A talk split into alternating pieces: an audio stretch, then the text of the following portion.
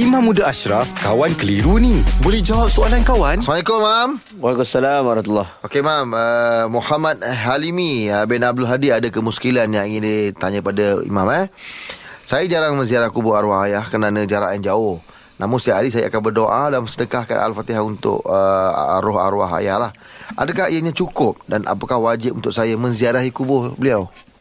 Okey, baik cantik soalan ni. Uh, ziarah kubur ni macam mana hukum dia? Rahim. Ha?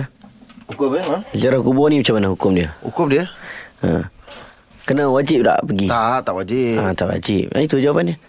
Ziarah kubur ni tak wajib. Ha. Ziarah kubur ni Nabi kata aku dulu pernah melarang kamu semua menziarahi kubur sekarang aku mengizinkan terutama Nabi cakap untuk wanita lah. Ha. Nabi kata kerana menziarahi kubur ni ni boleh mengingatkan kita kepada kematian. Betul. mengingatkan kita kepada nasib hidup kita selepas ini. Sebab itu Nabi ajar doa assalamualaikum ya ahlad diyar minal mu'minin wal muslimin wa inna insyaallah bikum lahiqun assalamualaikum ke atas penduduk rumah ini. Rumah ini kubur lah kemudian Nabi kaitkan dengan hidup Nabi Nabi kata apa sesungguhnya tak lama lagi aku ataupun kami akan menyusul kamu kemudian subhanallah pergi ziarah kubur untuk ingatkan kematian jadi kalau kita pergi ke ke kubur mak ayah kita selain daripada ingat kematian kita mengingatkan kita kepada jasa bakti mak ayah kita Ah.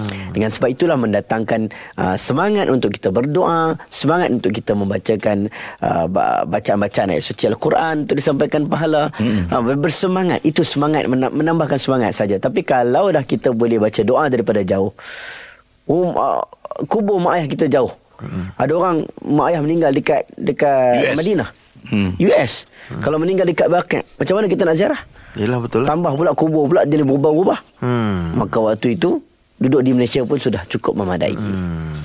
Boleh? Okey, boleh. Terima kasih, Mam. Alhamdulillah. Selesai satu kekeliruan. Anda pun mesti ada soalan kan? Hantarkan sebarang persoalan dan kekeliruan anda ke Sina.my sekarang. Kawan Tanya Ustaz Jawab dibawakan oleh Telekong Siti Khadijah. Sempena sambutan Sedekat Family SK. Jom berbelanja dengan penjimatan menarik di butik SK dan sitikadijah.com dari 7 hingga 21 April ini. Siti Khadijah, lambang cinta abadi.